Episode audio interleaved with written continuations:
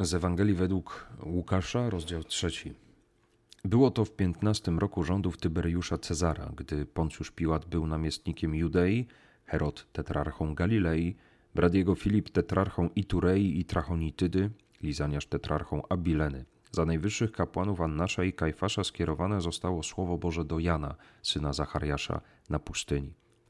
Obchodził więc całą okolicę nad Jordanem i głosił chrzest nawrócenia dla odpuszczenia grzechów, jak jest napisane w księdze Mów proroka Izajasza.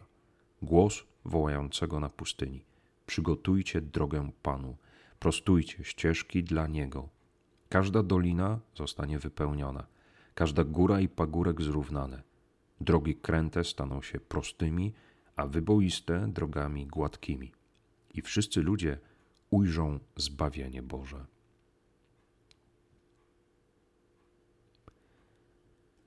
Gdyby wymontować z samochodu jedno koło, nie pojedzie. No, może kawałek do pierwszego ostrzejszego zakrętu, do pierwszej większej nierówności. A już na pewno samochód wyścigowy czy rajdowy nie ma szans na dobrą i efektywną jazdę. Podobnie jest z człowiekiem. Mamy ciało, mamy uczucia, mamy rozum. Te trzy władze ta biologiczno-genetyczna, ta społeczno-emocjonalna, ta intelektualno-zawodowa. Ale oprócz tego, a może przede wszystkim, mamy duszę. I o tym jest właśnie Adwent. O tym są rekolekcje. Żeby sobie przypomnieć, że mamy duszę, żeby nad nią popracować bardziej, żeby sprawdzić, czy przez ostatnie miesiące, na przykład od Wielkanocy albo od wakacji, nie jeździłem tylko na trzech kołach. Nie dbałem, nie rozwijałem, nie zaspokajałem tylko potrzeb cielesnych, emocjonalnych, intelektualnych. Żeby zobaczyć, jak tam moja dusza, co mi mówi, o co prosi, a może już woła, krzyczy moje sumienie. Jak to zrobić? Myślę, że ta Ewangelia jest świetną propozycją albo do naprawienia, albo do wydoskonalenia swojej duszy.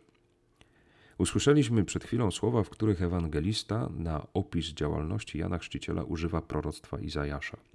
Góry i pagórki mają być zrównane, doliny wypełnione, zasypane.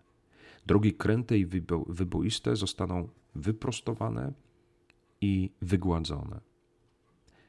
Pomyśl sobie, kiedy słyszysz, że góry mają być zrównane, co jest w Twoim życiu górą, która zasłania? Co Ci utrudnia, żebyś patrzył? Jaki obraz, jaki widok masz zasłonięty?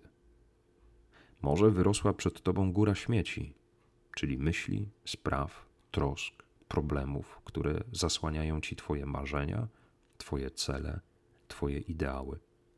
Może jakieś wątpliwości o Boga, o wiarę, o Kościół zasłoniły Ci samego Boga. A może widzisz swoje cele, wymarzonego siebie, tę idealną siebie, ale między Tobą tutaj, a Tobą tam jest przepaść. Może między Tobą a Bogiem coś pękło coś się rozpadło i zieje rozpadlina, taka zimna i groźna jak szczelina w lodowcu. I nic dziwnego, że nie wiesz, jak przejść na drugą stronę i się z tym Bogiem spotkać w modlitwie czy we mszy świętej. A może porobiło ci się pełno zakrętów, takich zakamarków, jakichś bocznych uliczek, przydrożnych postojów. I niby idziesz do celu, do nieba, ale jakoś tak wolno, tak ślamazarnie, no bo przecież tyle jest ciekawych rzeczy po drodze. Jest taka jedna rzecz, która może być i zasłaniającą wszystko górą, i przepaścią, i zakrętami, czy nawet niezłymi wertepami w życiu. To nienawiść. Na pierwszej e, nauce, na pierwszym kazaniu mówiłem, że marzy mi się taka adoracja, żeby Pana Jezusa w monstrancji posadzić nie na ołtarzu, ale między nami, między ławkami. Ale jeszcze bardziej marzy mi się, żeby te ławki potem obrócić do środka i zaprosić całą parafię, całe miasto, całą wieś.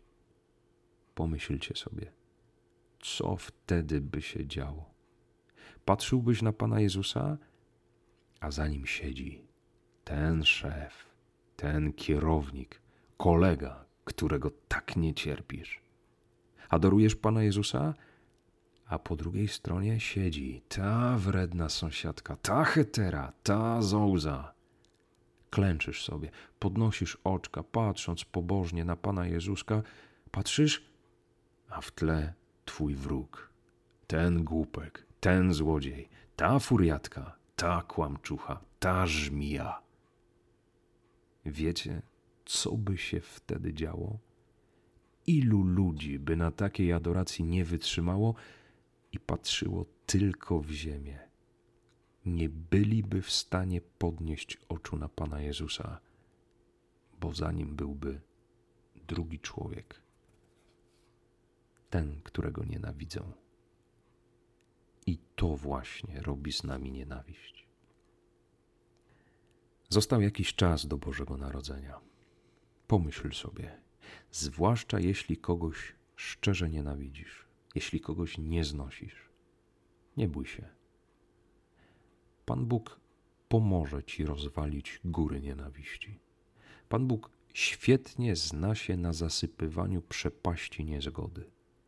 Bóg jest specjalistą od prostowania i wygładzania pokłóconych ścieżek.